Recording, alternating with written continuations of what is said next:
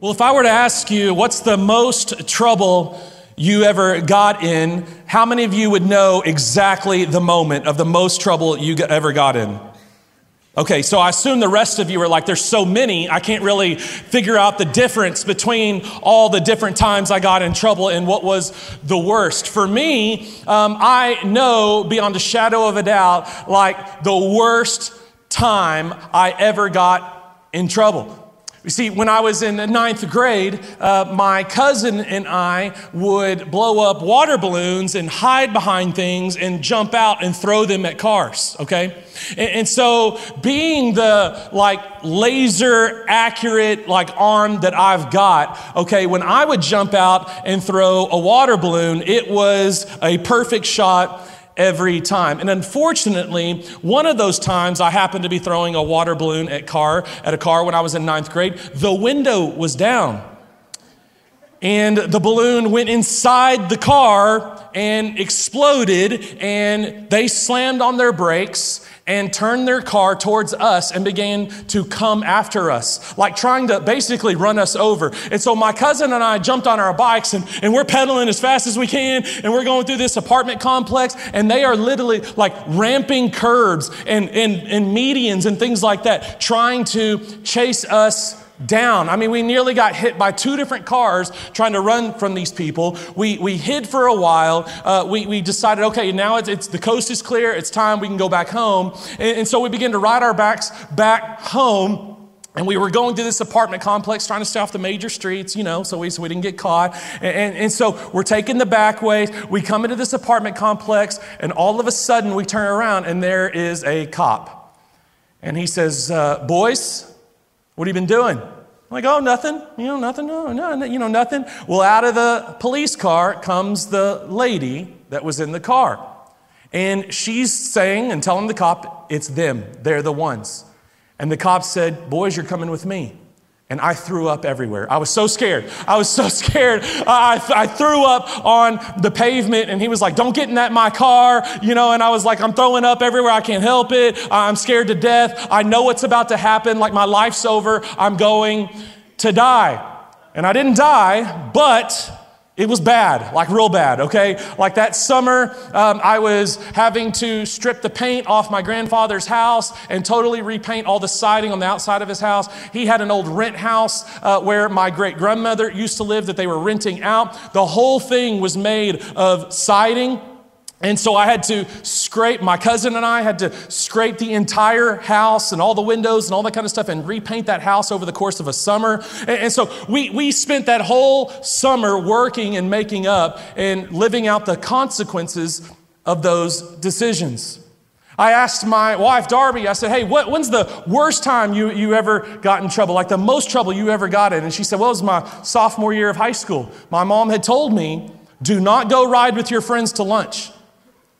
And of course, that's not very cool. And so she wanted to be cool and ride with her friends and not tell her friends no that could drive. No, I got to go walk to lunch. And so she rode with her friends. And somehow, as parents do, her mom knew. I don't, who knows how? But her mom knew about it and was waiting for her at school when she got there and came into school and got her, I believe, out of her class. And according to my wife, Darby, was yelling at her and letting her have it in the hallway at Coronado High School while all of her friends were in class that day. And she said she got in trouble. I think she was grounded for months as a result. She said she's never forgotten it. It was the time she got in the most trouble.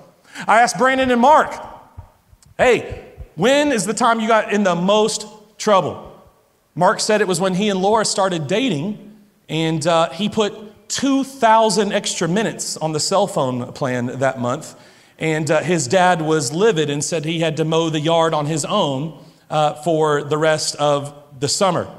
Brandon said it was a time where he snuck out and started his dad's tractor without him knowing while his dad was asleep, and he could not figure out how to shut the thing off, and it kept going and going. And so he had to get his dad woken up from a nap, and, and Brandon said, I can't tell you what happened to me after that, but just know I got in a lot of trouble. A lot of us remember the time we got in the most trouble. And some of us might say, I'm not too sure the consequences matched the crime. Like, it, it, I think maybe my consequence, especially in the moment, especially as a child, when you get in trouble, you don't really feel like the consequences match the crime. You often feel like the consequences maybe aren't fair. And it's in this moment, in the very beginning, where the very first people on the face of the earth, like to ever exist, got in trouble with God, and the consequences were handed down. That all of humanity ever since has been saying, I'm not too sure the consequences are fair.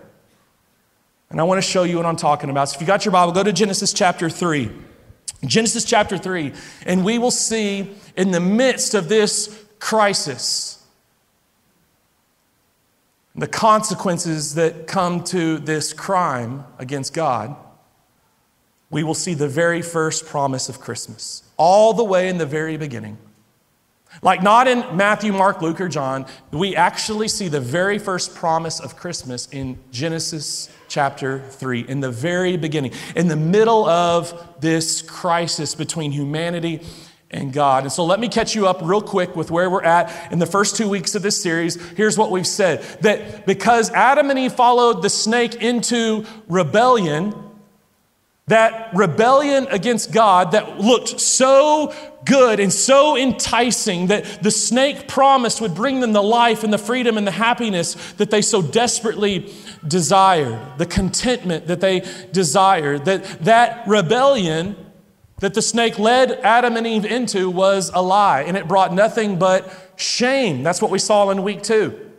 It brought them shame to where the natural response in our sin and in our rebellion is to run from God. It's to, it's to hide from God. But we saw last week that the seed that's promised, the promise of Christmas here in Genesis chapter 3, not only crushes the rebellion in our hearts and in this world ultimately and finally one day, it crushes our shame to where we don't have to run from God, we can run to God. And so today I want you to see the second result of our rebellion is not only shame, but it is a curse. And it's in this curse, actually, in the middle of the curse, as God lays out the consequences for this crime. It's in the middle of this curse we see the very first promise of Christmas. So here's what we're going to pick up in Genesis chapter 3, starting in verse 14. And here's what's happened so far Adam and Eve have rebelled against God. God has found them in the garden. They've been hiding. And now God begins to lay out the consequences for the crime. So let's go, starting in verse 14. Here's what it says So the Lord God said to the serpent, Because you have done this, watch this, cursed are you. And that's the result of sin. That's the result of the rebellion in our hearts and, and in this world, is a curse. And that's what's going to follow to every part of creation, into humanity, to all that exists is now under this curse because of sin. Cursed are you above all livestock and all wild animals. You will crawl on your belly and you will eat dust all the days of your life. And I, watch this. And he says, I will put enmity between you, the snake, and the woman. And between your offspring, some translations say your seed. So between your offspring, your seed, the, the seed of the snake, and hers, and her seed. There will be this war between the snake, between the devil, and the offspring or the seed of the, the woman. And then watch this. He, the seed of the woman, will crush your head, speaking to the snake. Thus, the name of our series, Snake Crusher. It's the very first promise of Christmas. He will crush your head, and you, the snake, will strike his heel. To the woman, he said this I will make your pains in childbearing very severe. Painful labor will give birth, you will give birth to children. Your desire will be for your husband, and he will rule over you. Talking about the conflict and the war that would exist in, in marriage now. That there would always be this war, this battle for control. To Adam, he said, Because you've listened to your wife and ate fruit from the tree about which I commanded you, you must not eat from it. Cursed now is the ground or the earth because of you. Through painful toil, you will eat from it all the days of your life. It will produce thorns and thistles for you, and you will eat the plants of the field. By the sweat of your brow, you will eat your food until you return to the ground. In other words, until you die. Since from it you were taken, for dust you are, and to dust you will return. You will die. The Bible says it's appointed in a man once to die and then to face judgment. And that is the result of sin. It's the curse of sin, death, that to dust we will return. Adam named his wife Eve because she would become the mother of all the living. And the Lord God made garments of skin for Adam and his wife and, and clothed them. We talked about that last week. And the Lord God said, The man has now become like one of us, knowing good and evil. He must not be allowed to reach out his hand and take also from the tree of life and eat and, and live forever like he used to. They would eat from the tree of life in the garden, and it enabled them to live forever. But now God says, No, no, we can't do that. So, so the Lord God banished them from the Garden of Eden to work the ground from which he had been taken. And after he drove the man out of the garden, he placed on the east side of the Garden of Eden cherubim and a flaming sword flashing, flashing back and forth to guard the way to the tree of life. Otherwise, they would take and eat and live forever in this curse. In this ground, this world that's been cursed, in this universe that's been cursed, in these bodies that have now been cursed because of sin. And God said, No, it's not my plan for you to live forever in this curse. I've got a I've got a different plan.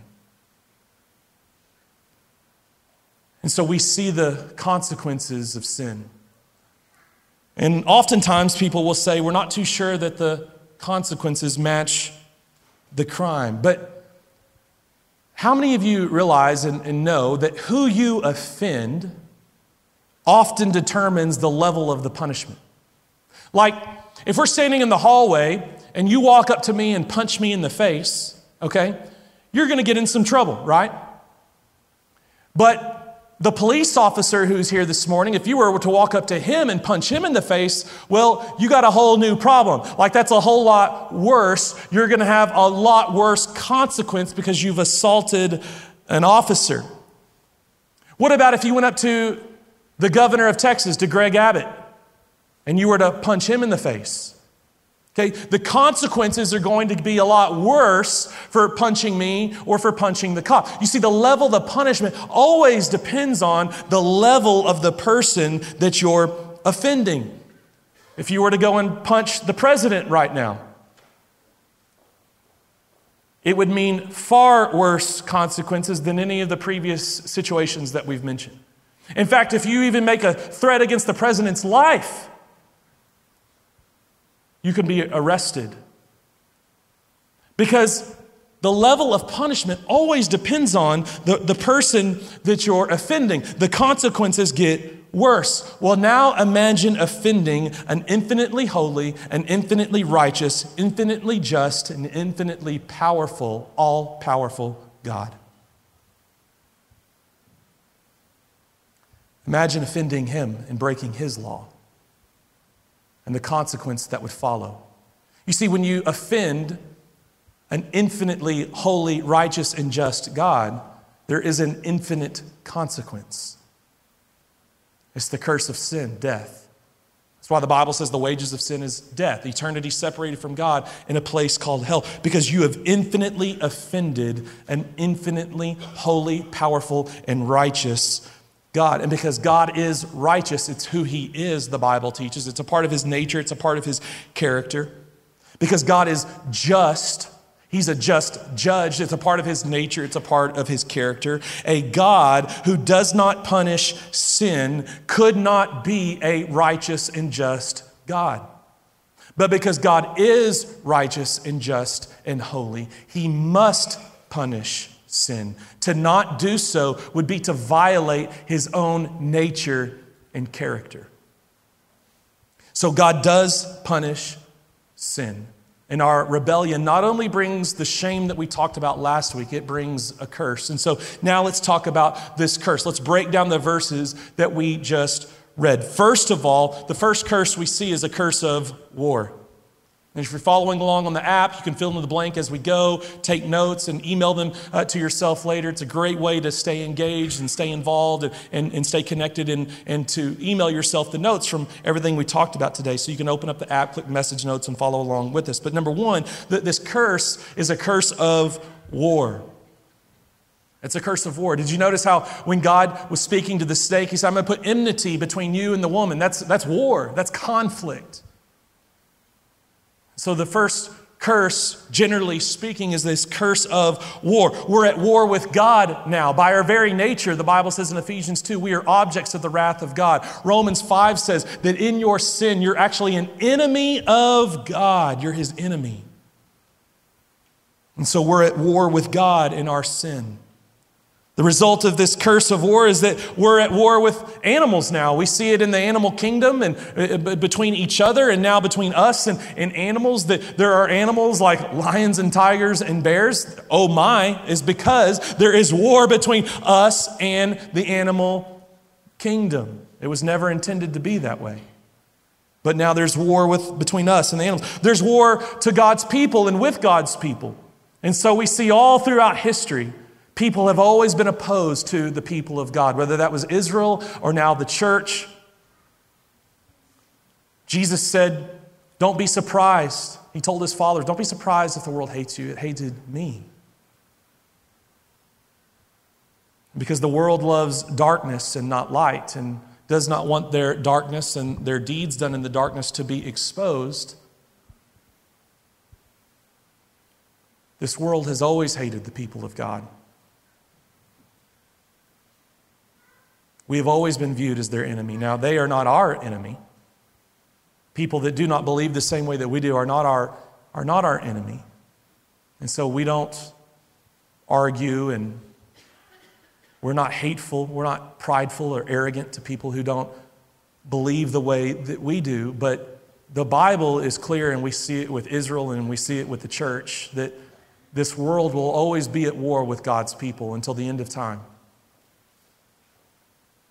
And so Jesus said, Don't, don't be surprised at that. Don't be, don't be surprised if the world hates you. Don't be surprised, Christian, if you don't fit in with this culture. Don't be surprised if your beliefs differ from that of the culture. Don't be surprised if your beliefs are not popular.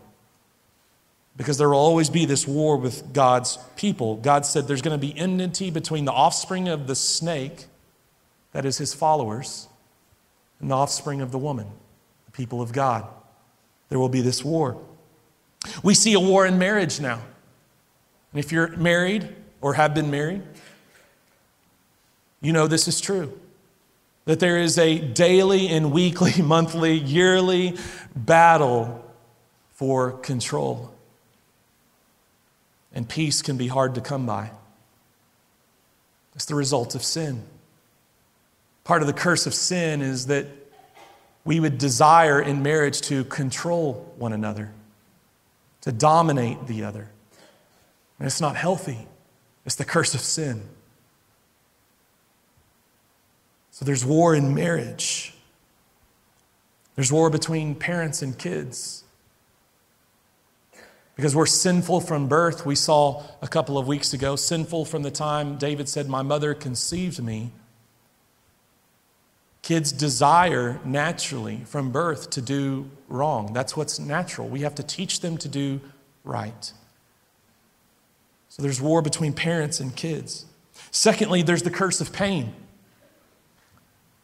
You saw God tell the woman you're going to have pain in childbirth. God tells the man, you're going to painfully toil to provide a living for your family and to feed your family because the ground's not going to cooperate with you anymore. You're going to have pain in this life. Jesus said, even as a follower of Christ, in this life you will have many trials and troubles.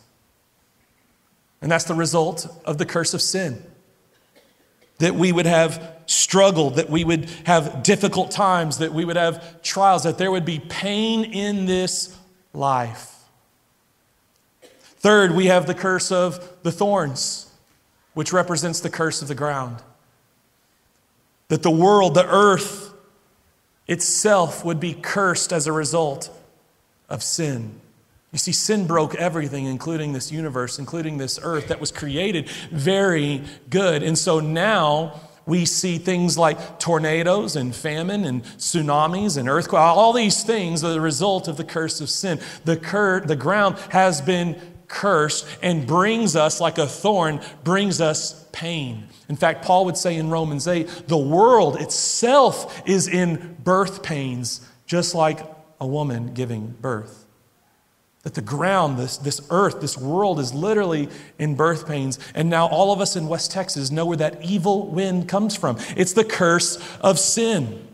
It's where the, the dirt comes from, right? The dirt that's in the air and that blows through here. It's the curse of sin. It all makes sense now. And then finally, we see the curse of death. The curse of death. God said, from the ground you came, and to the ground you will return. From dust you were made, until dust you will return. And so our bodies are decaying, dying, and will die.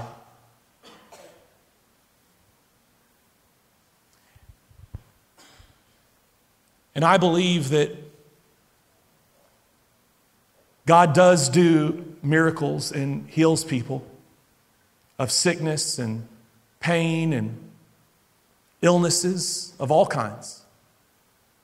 I've seen it, I've experienced it. But make no mistake, the curse of sin is death.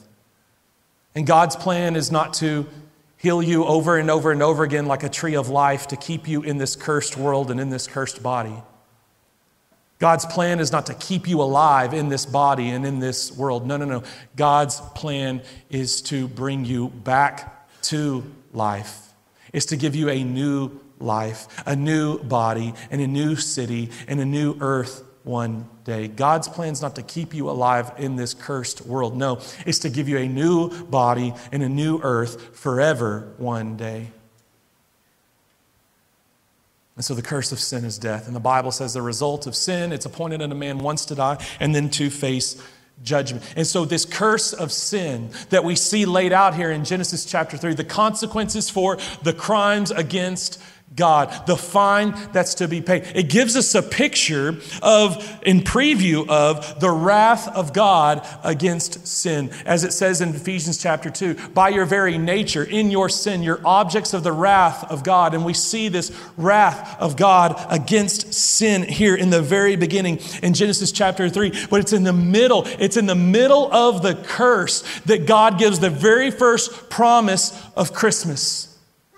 It's in the middle, right here in the middle of the, the curse, in the list of the consequences of our crimes against God and the result of our sin. It's right here in Genesis 3, right here in this crisis between man and God, that God gives the very first word and prophecy and promise of Christmas Day. And I hope you saw it. And that's been the point of this series is to get you to see, to help you see the very first promise of Christmas in Genesis chapter 3 because it's such great news. It's such a great promise. And it's right here in Genesis chapter 3, verse 15, when God says this, speaking of this war, this enmity between you and the, the woman, between your offspring and hers. Here's what God says The seed of the woman he will crush your head, speaking to the snake, and you will strike his heel. Now, you might be hearing, like, what are you talking about?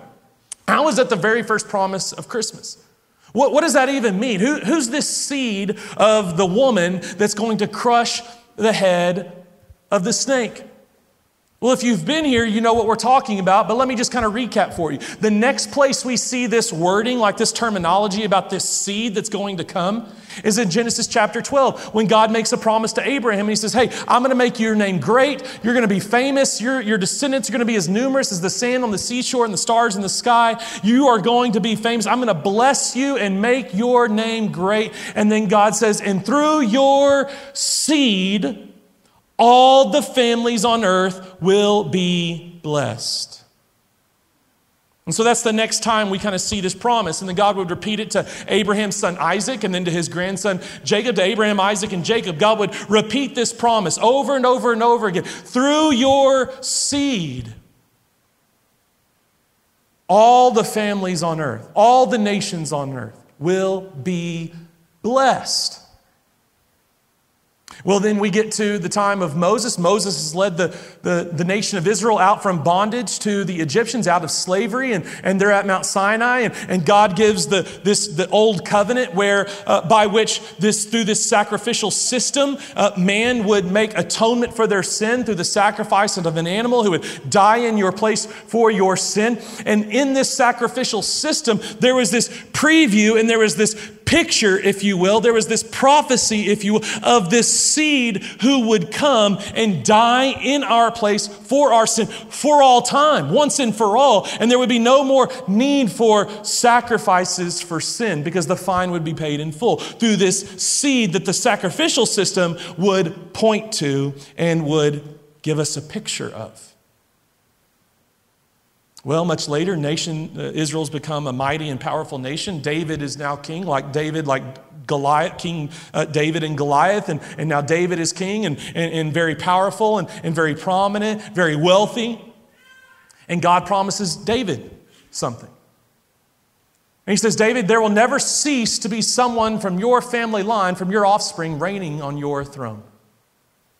Uh, never. There will never cease to, to be someone from your seed reigning on your throne. So here's what we know about this seed through the Old Testament and throughout the Old Covenant that this seed is going to crush the head of the snake, that this seed is going to bless all the families on earth, that this seed is going to be the replacement of this sacrificial system that would who would die in our place for our sin, taking the curse of sin upon himself, and this seed will be a king who will never cease to reign on David's throne. So that's, that's who this seed is. Now, if you have a Bible, you can go to Matthew chapter 1, verse 1. And the very first verse in your New Testament, in the very first book of your New Testament, it says this Jesus, the son of David, the son of Abraham.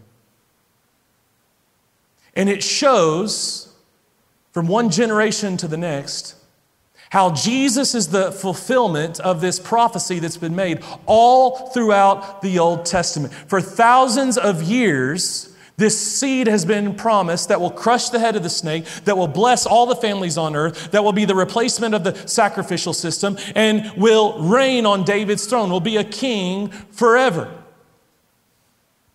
So, so who is this seed? Matthew 1, verse 1. Jesus, the son of David, the son of Abraham. That means Jesus is the seed that God was prophesying and God was promising in, in Genesis chapter 3 that would crush the head of the snake. You better believe it. He is that seed, the seed of woman and the seed of God. God, John 1 would say, becomes flesh and makes his dwelling among us in the person of Jesus. And so Jesus is that seed that was promised. And now, watch what Paul says about the seed and how the seed crushes the head of the snake and ultimately the snake's rebellion and the snake's curse. Here's what Paul says. Here's the way that Paul describes how the seed saves us from the curse of the rebellion and the curse of, of shame. Here's what Paul says For the sin of this one man, Adam, caused death to rule over many. And we talked about that a couple of weeks ago, how this rebellion has been inherited and how this curse is inherited from one generation to the next. It's passed down. And so we have a sin nature. We're born into sin. And so now sin rules over the many, Paul says. Because of the sin of one man, the consequences of sin, death, the curse of death, rules over many. But watch this. But even greater is God's wonderful grace and his gift of righteousness, which means a right standing with God, which means eh, there's nothing you can earn. You can't be right with God in and of yourself and by your own merit, by doing better or trying harder. No, no, no. A right standing with God is a gift that God gives to us. For all who receive it, watch this, this gift of righteousness, for all who receive it, watch, will live in triumph over sin and death. That's the curse of sin. So if you give your life to Jesus, the seed who was promised, you will live in triumph over sin and you will triumph over death through this one man, Jesus Christ. Watch this. Yes, Adam's one sin brings condemnation for everyone. But Christ, one act of righteousness brings a right relationship with God and new life for everyone. Because one person disobeyed God, many became sinners, and that's you and I. Many have become sinners because one man disobeyed God. Many have become sinners, but because one other person obeyed God completely and fully and was without sin, many will be made righteous. In other words, many will be made right with God. If you give your life to Jesus, your sin is forgiven. And the curse of sin, shame, and death are removed. And you live in triumph over sin. You live in triumph over the curse when you give your life to Jesus. Not when you've been baptized or, or prayed or given enough money or been good enough or done better or tried harder. That's not when you're right with God. You're right with God when you give your life to Jesus and you receive a right standing with him and you live in triumph over the curse. Here's what Paul would say in Galatians chapter 3. Watch this. Here's how he put it in Galatians 3. But Christ has rescued us from the curse. He's the seed that was promised that would rescue us from the curse pronounced by the law and by our breaking God's law. When, here's how he rescued us when he was hung on the cross. Watch this.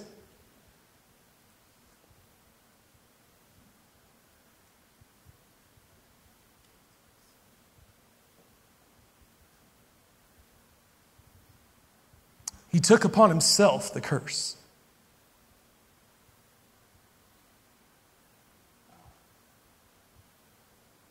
When he was hung on the cross,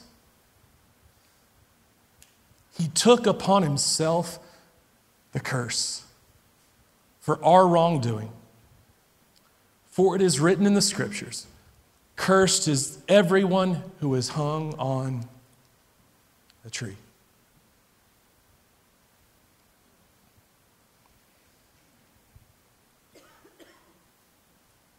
The seed, Jesus, when he hung on a cross and died in our place for our sin, took upon himself the curse. And he rescued us from the curse. And so now the curse of war, through Christ, we have peace with God, Romans 5 says. We were at war with God as a result of the curse of sin, but now through Jesus Christ, Romans 5 says we have, we have now we've, we've got peace with God through Jesus. The curse of sin was, was pain, but Isaiah 53 says that it's by his stripes we are healed. The symbol of the curse upon the ground, the thorns,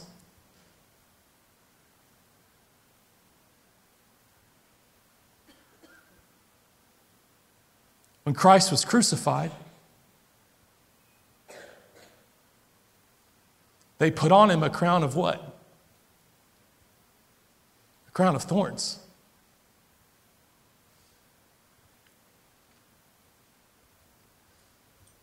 What kind of God is this? That wears our curse for our sin around his head. What kind of God does that?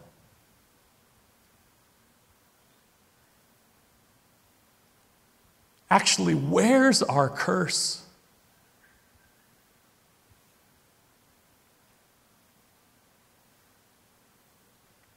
The curse of sin was death.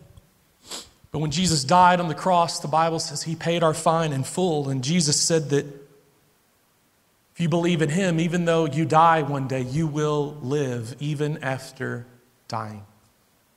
Because Jesus has conquered sin and conquered the grave. And so, if you've given your life to Jesus, even though you die, you will be raised up and you will live in triumph over sin and death.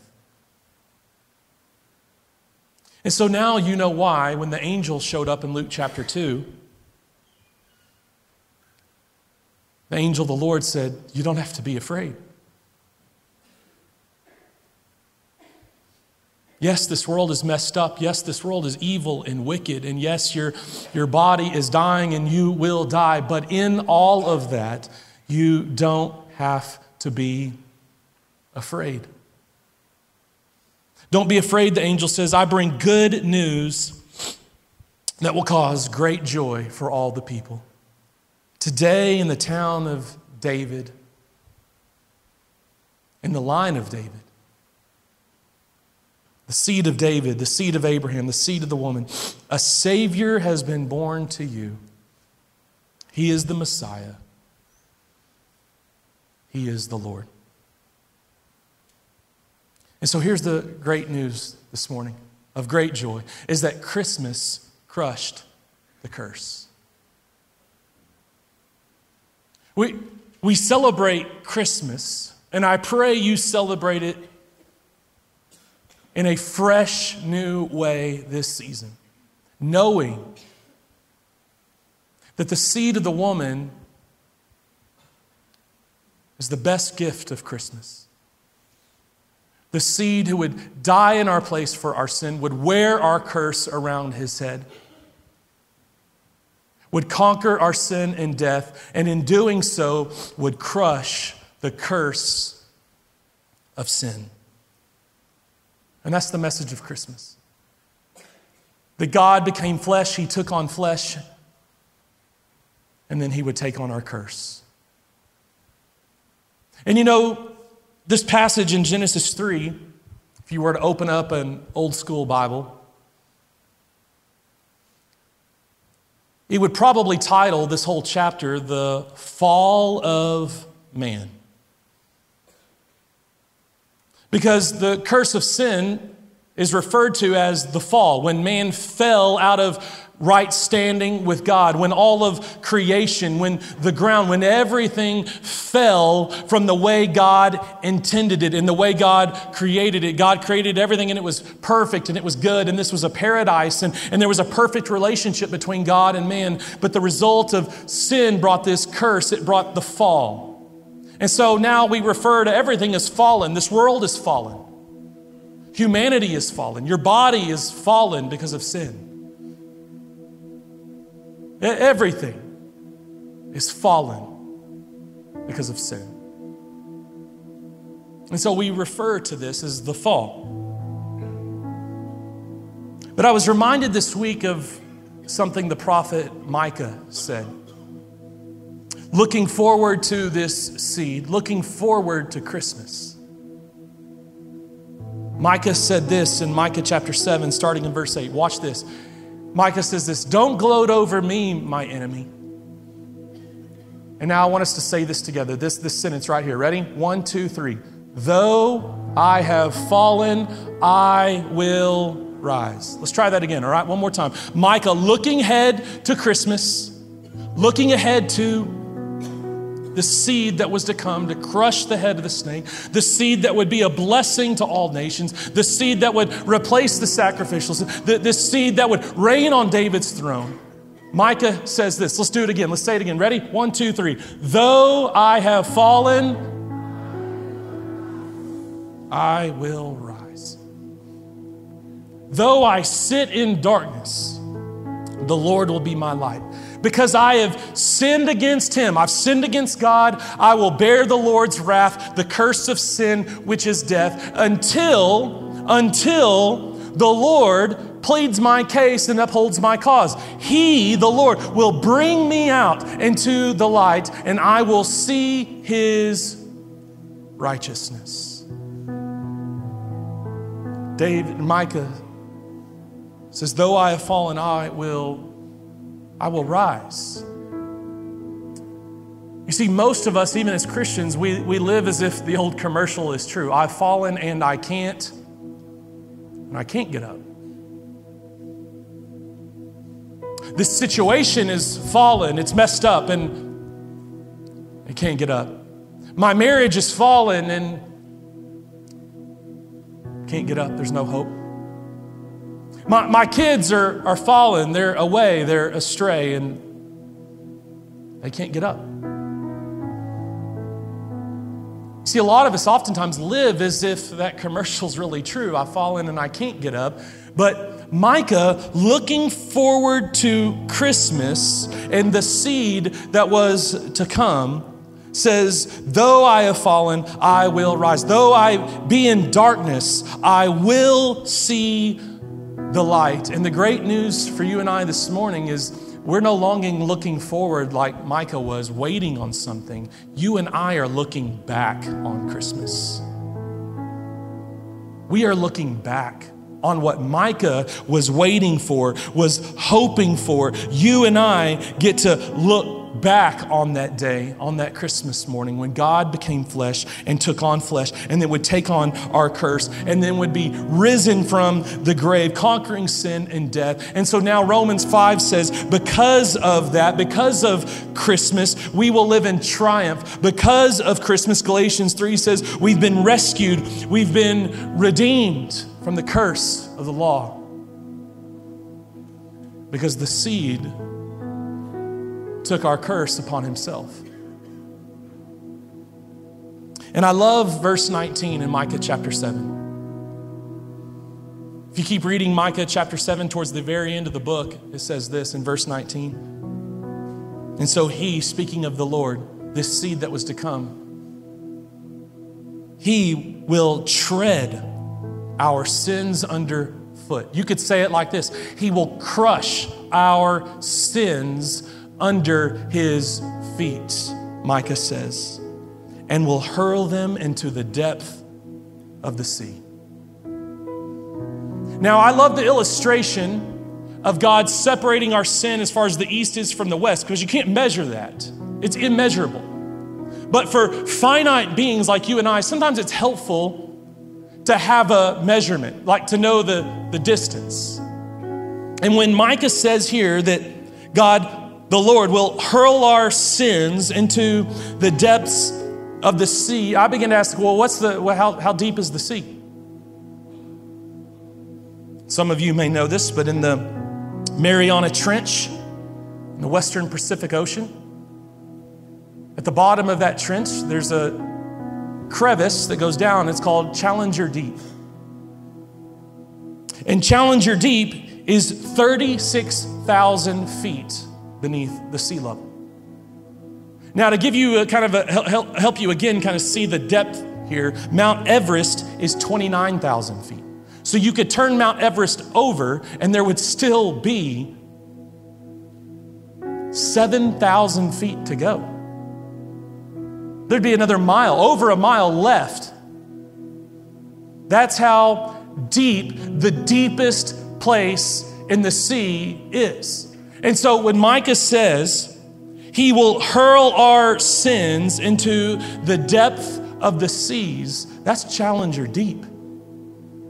That's 36,000 feet below the sea level. That's how deep it is. And Micah says he will tread our sins underfoot. He will crush them and he will throw them into the depths of the sea.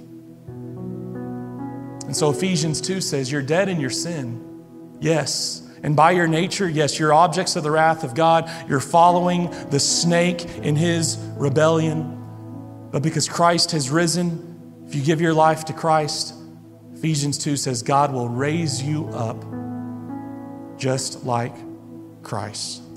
And so creation may be fallen, but it too will rise. Humanity is fallen, but humanity will rise. Our relationships are fallen, but they too can rise. Your marriage may be fallen, but it through Christ can rise. And so I invite you to say this morning and to make it your prayer. Though I have fallen because of Christmas, I will rise. Would you pray with me? God, I pray this morning that the news, the great news that the angel brought on that day would ring true all over again for us today and would have a new and powerful meaning this morning as we know that we don't have to be afraid. We don't have to be afraid. We've got good news of great joy for every person who would believe. A Savior has been born. He's Christ the Lord, He's the promised Messiah, the promised promised seed that would rescue us from our sin and would crush the head of the snake, would crush our rebellion, would crush our shame, and would crush, crush the curse. And so, God, we thank you this morning that as we look back on Christmas, we can admit that we have fallen because of our sin. But in Christ, we will rise. It's in His name we pray.